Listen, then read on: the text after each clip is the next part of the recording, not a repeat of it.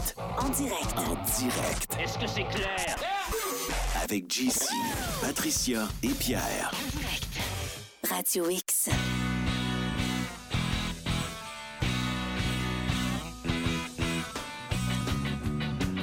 13h44 minutes. Dans le domaine euh, policier, euh, il y a des sujets pas mal de ce temps-là. Ça brasse, ça brasse. Euh, oui, je comprends. Il y a l'affaire des. En fait, on aurait pu faire deux, trois chroniques aujourd'hui avec euh, notre ami André Gélina, euh, notre ami policier, enquêteur euh, retraité, euh, qui est encore pas mal branché sur le monde du, des, des- des policiers et des services de sécurité. Mais on a choisi un autre sujet. Hier, Pat a fait jouer dans sa chronique l'histoire complètement rocambolesque de vol de voiture. Ouais. Là, je résume, OK? là. Donc, c'est deux petits bums, comme on dit, qui volent une voiture, qui vont la porter à quelque part. Le propriétaire retrouve sa voiture, la reprend, la ramène. Puis je prends pas de chance. Il la ramène dans la cour de sa shop, des gars de construction. Les petits bums avaient mis des AirTags, retrouvent Ouais, la voiture et décident d'aller revoler la voiture en plein jour, se font pogner par les gars. Les gars décident de les attaquer Avec une benne. avec euh, un bulldozer, Ouais. passe sur, le- sur le char du gars qui essaye de se sauver, l'autre s'en va, revient, Avec une machette. pique les employés. Une histoire de fou, comprends-tu? Et là, hier, on se disait, ils vont se faire attaquer en justice. Il y a des bonnes chances que ces gars-là, ont- ont- ils ont trop réagi au vol de leur véhicule. Ouais. Donc, légitime défense. Ça va être notre sujet d'aujourd'hui. Euh, André Gélina qui est au bout du fil. Salut, euh, André, comment ça va? Salut vous trois, ça va bien? Hey, c'est tellement rocambolesque, c'est difficile à résumer cette histoire-là, tellement c'est fou comme de la merde. Euh, ouais, c'est. Écoute, quand on regarde les images, là, on, on se rend compte, bon, ben, il y a plusieurs aspects dans ça, là, mais d'un, on se rend compte en premier lieu, c'est que les voleurs de chars euh, qu'on, connaît aujourd'hui, c'est peut-être pas nécessairement les voleurs d'auto qu'on a connus il y a 15-20 ans. Ah non, Non. c'est clair, là. Deux kids, plus là. l'image qu'on faisait, mettons que c'est du monde de 40, 50 ans. Là, Là, c'est c'est des, c'est des jeunes. Ah. Puis des fois, ils ont, là, ils ont 18 ans, ils sont quasiment vieux parce que c'est connu que maintenant, on Ouais. commence à 16, 17, on les engage jeunes. Oui, puis en même temps, ce qu'on se rend compte aussi, c'est qu'avant, il y avait beaucoup de vols de véhicules qui étaient ce qu'on appelait, dans notre jargon, des joyrides, c'est-à-dire quelqu'un, des jeunes qui volaient un auto pour faire un tour avec, Ouais, mais ouais. ils rentraient ça dans le champ, dans le bout, puis ils laissaient l'auto là. Ouais. Et là, ce qu'on se rend compte, c'est que c'est des groupes organisés. Un réseau. C'est des gens qui ont du front tout le tour de la tête. C'est des gens, écoute, là, ça prend quand même du guts là, de dire j'ai volé le véhicule, le propriétaire le retrouve, je vais le rechercher là en plein cœur de jour, face aux gens, en plus au volant d'un autre véhicule volé. Je me demande même Et- s'ils n'ont pas eu des menaces. Tu sais, si tu nous ramènes pas le char, on te tire. là. Tu sais, je- je- c'est- Ah, tel- et- tellement c'est coquille, ça se peut quasiment pas. tu sais. Ben, en fait, ce qu'il faut comprendre, c'est qu'aujourd'hui, c'est des réseaux criminels. c'est pas juste l'initiative Oui, euh, de deux, trois gars, c'est des gens qui sont de plus en plus affiliés à des groupes criminels, notamment les gangs de rue. Est-ce qu'il y a possibilité, André, que ce char-là, il était destiné à, à être démonté puis à prendre de bateau? Là? Ah ben en fait, ils les démontent même pas là. Écoute, euh, en fait, ce qu'ils font, c'est qu'ils les mettent dans des containers puis ils les envoient dans certaines régions là, du Moyen-Orient puis de l'Afrique. Écoute, quand moi j'étais euh, à Kaboul en Afghanistan, on voyait régulièrement des Toyota Corolla encore avec des plaques de l'Ontario puis du Québec. Wow! Euh, évidemment, c'était certainement pas des touristes là. Ouais, Non, non. La route est longue pour aller là. là, ça Mais là, ils ont, Ben, c'est ils ont ça, puis- upgradé leur game là, parce que c'est des, euh, c'était une Cadillac Escalade. Ah oui, c'est Oui, des oui, mais parce que oui, mais c'est- des véhicules qui sont euh, généralement difficiles à obtenir dans certains Ouais, coins du globe. Et les prix sont incroyables. Et de plus en plus, il y a même eu des articles qui, a- qui ont été parus là-dessus euh, récemment. Ils se rendent de plus, de plus en plus compte qu'il y a des gens qui volent des véhicules qui sont armés parce que c'est excessivement lucratif. Et là, hier, on a eu quand même un bel exemple d'individus qui qui, qui ont pas froid aux yeux. Et, et comment et moi quand je regarde ça, je me dis ça aurait totalement pu virer au drame Ben oui. d'un bord ou de l'autre. Mais là, je veux Déjà, l'avis. ça finit dramatiquement. là. Là, je veux l'avis euh, du policier, là, OK? Euh, parce que là, moi, je- hier, Pat parle de ça, raconte l'histoire, on joue une bonne partie de l'extrait, qui est quand même... Hey, on n'avait pas le vidéo, puis tout le monde... écoute, c'était vraiment... C'est comme si on regardait un film, là, tu sais, c'est au bout de notre chaise. Euh, et la plupart des auditeurs qui écoutaient disaient « Good job! » Tu sais, enfin, du monde qui se laisse pas faire, puis mange la chenoute, tu voleras pas mon char. Et finalement, on réalise que euh, même ceux qui se sont fait poignarder pourraient être accusés. La légitime défense, je sais que euh, ça dépend des pays, puis des États, puis des juridictions, là, mais au Québec, si quelqu'un rentre chez nous sur mon terrain pour me voler, jusque où je peux aller pour défendre mon bien, ma possession? Qu'il faut comprendre, c'est que c'est pas une science exacte. OK? OK. C'est pas c'est pas codifié quand exactement quand il se produit ça, tu fais ça. C'est pourquoi, d'ailleurs, l'emploi de la force, c'est toujours sujet à interprétation. C'est souvent sujet à critique. C'est jamais beau parce que c'est jamais gracieux. Non. Mais en même temps, ce que tu décris, mettons qu'on on, on se dit quelqu'un vient chez vous puis il veut voler ton véhicule. Bon, Ouais. en partant, Je suis la- là, je le le, code- vois, je le vois, là, il gosse sur ma porte. là. Bon, mais c'est ça. Le code criminel, ce qu'il dit, parce qu'il faut comprendre une chose, que tu sois un citoyen que tu sois un policier, il faut toujours que ton, action soit basée sur un pouvoir légal. Si tu n'as pas de pouvoir légal d'intervenir, tu n'as pas le droit. Si tu as un pouvoir légal, là, tu peux intervenir, mais il y a des règles. Évidemment, faut pas mélanger ce qu'on voit aux États-Unis ou dans d'autres États. On va s'en tenir à ce que le code criminel, qui est canadien, ce qui nous dit qu'on Ouais. peut faire au Québec puis dans les autres provinces. Bon, premièrement, l'article 494 du code criminel, ce que ça te dit, c'est que tu as un pouvoir d'arrestation pour certains types d'infractions criminelles quand c'est du flagrant délit, quand tu es un citoyen. Ça, c'est sur ce pouvoir-là que les agents euh, de sécurité dans des, des, des, des commerces se basent pour arrêter des gens Je qui font, par exemple, du vol à l'étalage. Il est pris sur le fait, il n'y a pas de. Exactement. Il n'y a pas de doute. C'est ça. Il faut que ça soit du flagrant délit. Ouais. Tu le vois faire.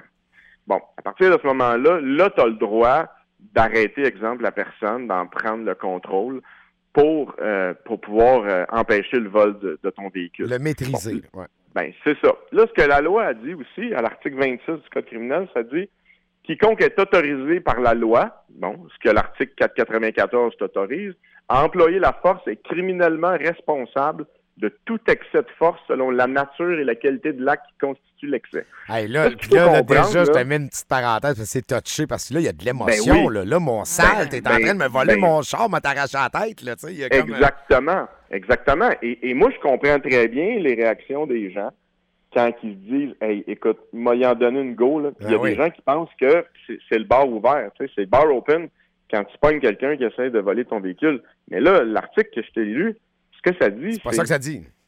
tu peux pas abuser de la force. Puis l'article 27, qui est l'article suivant, te dit toute personne fondée à employer la force raisonnablement nécessaire. Ça dit raisonnablement nécessaire. Donc, tu es responsable d'un excès de force de façon criminelle et tu te dois d'utiliser la force nécessaire. Mais, ça- mais ça reste dans le. Tu sais, il n'y a pas de ligne droite écrite. Non. C'est Ouais. très subjectif. Ben, c'est exactement ce que je te disais. Ce n'est pas une science exacte. C'est toujours une question de perception. C'est une question de justification.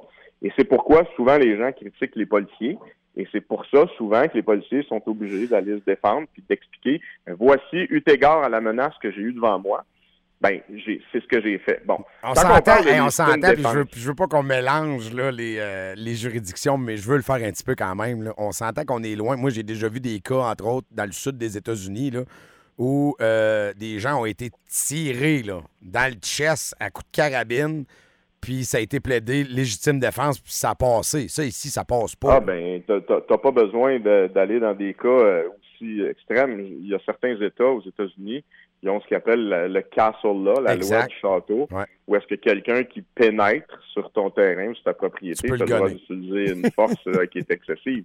Mais ça, bon, évidemment, ça c'est ailleurs, puis c'est pas notre réalité. on ferme la porte. On est loin, on n'est pas là. là. Non, non, parce que quelqu'un qui se baserait là-dessus pour intervenir ici, ben c'est la voie royale de se ramasser en C'est en prison directe. Ouais, ouais. C'est ça, exactement. Mais si on regarde le, ce qui s'est passé hier, sais, jusqu'à temps que les individus sortent le couteau ou la machette pour Ouais. poignarder, la question qu'il faut se poser, c'est est-ce que les gars qui essayaient de l'arrêter, est-ce qu'ils craignaient la mort ou des lésions corporelles graves pour eux? Moi, je pense que la réponse, c'est non. Avant, non. Avant là, le couteau, ben, non.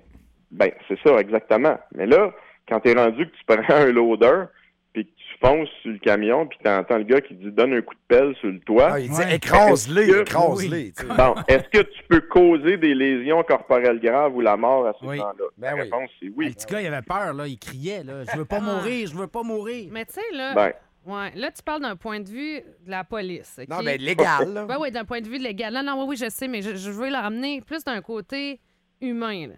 C'est quand même deux criminels. Les, les gars, là, ils travaillent. C'est deux gars de la construction. Eux autres, là, ils n'ont jamais demandé la journée qu'ils ont eue, OK? Eux autres, là, illégal. Ils amènent du pain puis du beurre sur la table. Ils sont partis travailler dans leur milieu de travail, se font voler le char, retrouvent, ramènent le char. Je vais l'amener dans mon milieu de Ouais, travail. il viendra pas ici. Eux autres, là, ils n'ont pas couru après le crime. Le crime a couru après eux autres. OK? Moi, je le vois comme ça. Là, t'as. Puis là, t'as- on sait pas ce qui s'est passé avant parce qu'évidemment, c'est comme on- tous les vidéos, là. Ça on, se fait un contexte, selon les images euh, qu'on a vues.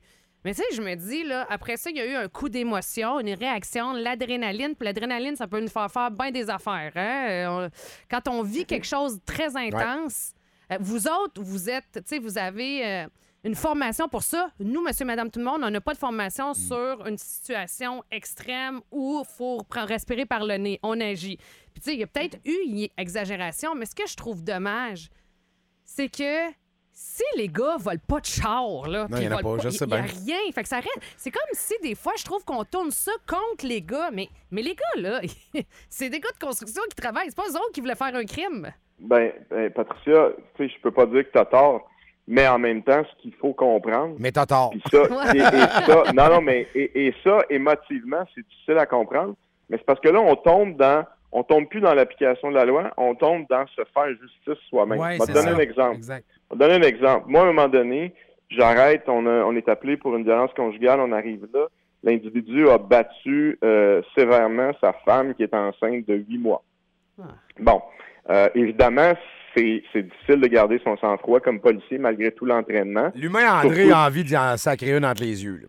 Ben, écoute, tu sais, si tu écoutes tes instincts primaires, là, Oui. ben, c'est sûr que tu pourrais être tenté de le faire. Mais en même temps, tu sais pertinemment que si tu le fais, tu vas déborder ton mandat, puis c'est toi qui vas payer pour. Ouais. Mais donc, tu t'en tiens à faire l'application de la loi. Puis l'ignorance de la loi, ben ça, c'est jamais une excuse. Et de là, ton exemple du citoyen ordinaire qui travaille fort, tout ça, puis qui tombe dans les émotions. Mais, mais tu sais, même si des fois on peut comprendre des choses, ça veut pas dire qu'on l'approuve et que le tribunal va l'approuver aussi. Tu sais, exemple, si ta vie est menacée, ben ce que la loi dit, c'est que tu as le droit de causer des lésions corporelles graves ou la mort à quelqu'un si ta vie est menacée. Là, on est dans Mais la même- légitime défense extrême. Oui, Tu sais, mais en même temps, si ton option A, c'est de fuir et tu avais la possibilité de fuir, ben là, on n'est pas aux États-Unis où est-ce que eux ont ce qu'on appelle le, principe de stand your ground, au Ouais. sens où ce que tu restes et tu, tu te défends. Ici, le tribunal va certainement apprécier le fait en disant, écoute, là, oui, cette personne-là menaçait de mort, mais en même temps, euh, tu avais le loisir de fuir, tu avais la possibilité de te retirer justement pour te sauver la vie, tu as choisi la confrontation et c'est certainement un, un facteur qui sera qui sera pas nécessairement retenu en ta faveur. En terminant, parce que je vois le temps, il faut, faut, faut terminer. Ouais. Malheureusement, là je, là, je vois que Pat avait envie de Ah, relancer mais je te comprends. T'as la possibilité de fuir, mais tu sais, je, je Ouais. t'aligne, je, je- sais que c'est ça la loi, je la comprends, saisis, mais si Ouais. je me dis. C'est pas grave, ah, elle mange ouais, son propre bloc, faut- là, c'est pas grave. Tu tu sais, t'as la possibilité de fuir, donc faut que, faut que tu t'en ailles comme. Tu sais, t'as pas le droit de. Ben, c'était ça ma question. Tu En là, on parle quand ta vie est en- on parle quand ta vie est en danger, là. on parle pas d'un vol de véhicule. Non, là. non, mais, Moi, en, con- mais conclusion, est-ce que, dans le fond, le conseil le plus sûr qu'on peut donner quand vous voyez un crime, euh, allez-vous-en Ben, puis appelez la police? Évidemment, là, écoute, c'est sûr que émotivement, c'est difficile à gérer. C'est pas toujours facile de prendre une décision rationnelle. Mais je pense que le meilleur conseil dans un cas comme ça, il aurait très bien pu fermer la porte. Il aurait très bien pu contacter les policiers. Il aurait pu mettre un camion devant la porte à la limite Ouais. et faire en sorte. Ah, De toute façon, c'est filmé. Il aurait probablement été capable d'identifier les individus. Leur empreinte était à l'intérieur du véhicule. Tu sais, il y a des enquêtes qui existent Ouais. par la suite pour retrouver les gens. Et ça aurait probablement évité à ces gens-là, un, de se faire poignarder et aussi le risque de eux se mettre dans le, dans le trouble avec les gestes qu'ils ont pu causer, qui même si, puis je le comprends, Patricia, des fois on peut penser que c'est de bonne foi, mais il en demeure pas moins que euh, la loi est comme ça. Puis tu sais, il y a un principe latin qui dit euh, la loi est dure, mais c'est la loi. Ouais. Et nul n'ignore la loi. C'est ça. Exactement. Mais, mais l'important, c'est de toujours essayer de garder son sang-froid. Eh, Et oublie pas une chose, ce gars-là, ces deux gars-là auraient pu avoir une arme à feu. Ben oui. Oui. Non, non, ça aurait pu Tout le monde finir, avec là. une arme à feu, exactement. Pierre, tu as raison. parce que avec une arme à feu, tout le monde est un colosse de 8 pieds et 11. Ouais. Tout, tout le monde est super Ça puissant avec tout. une arme à feu. Et à ce moment-là, ça aurait probablement pu finir en un drame encore plus épouvantable parce qu'à la base, on est d'accord qu'il y avait une bonne intention de, pro- de protéger son bien, mais à quel prix? Et ça, et vient peut-être d'élever le jeu, là. Parce que les prochains qui vont se présenter à des vols d'auto vont peut-être avoir des guns, eux autres. Ouais. Ben, tu sais, dans les Ah, accusations là, que quelqu'un m'envoie, on a vol des deux gars, là, vol qualifié, voie de fait, voie de fait armée, possession d'armes, méfait et bris de condition. OK? Fait que c'est pas. Ça, c'est pas- les deux jeunes de 18. Oui, là, de- ouais. Ça, c'est les deux jeunes. Oui, oui, ça fait du sens. ouais. De ce qu'on m'envoie, tu sais, euh, Puis bris possession de condition, ça veut dire. Puis, puis bris de condition, ça veut dire que ces gens-là avaient déjà probablement des conditions suite à d'autres causes. Puis possession d'armes, ben c'est les machettes. Parce que une arme, on parle pas ici d'une arme à feu, c'est mais un couteau, au sens de l'article 2 du Code criminel, c'est considéré comme une arme. André, merci. Toujours euh, intéressant. Là, aussi. Ben, bienvenue. Vraiment. C'est, euh, garde, euh, c'est donc, C'est complexe. c'est complexe, mais le meilleur conseil que je retiens, c'est euh, va chez vous, appelle la police. ben, c'est ce qui est plus raisonnable.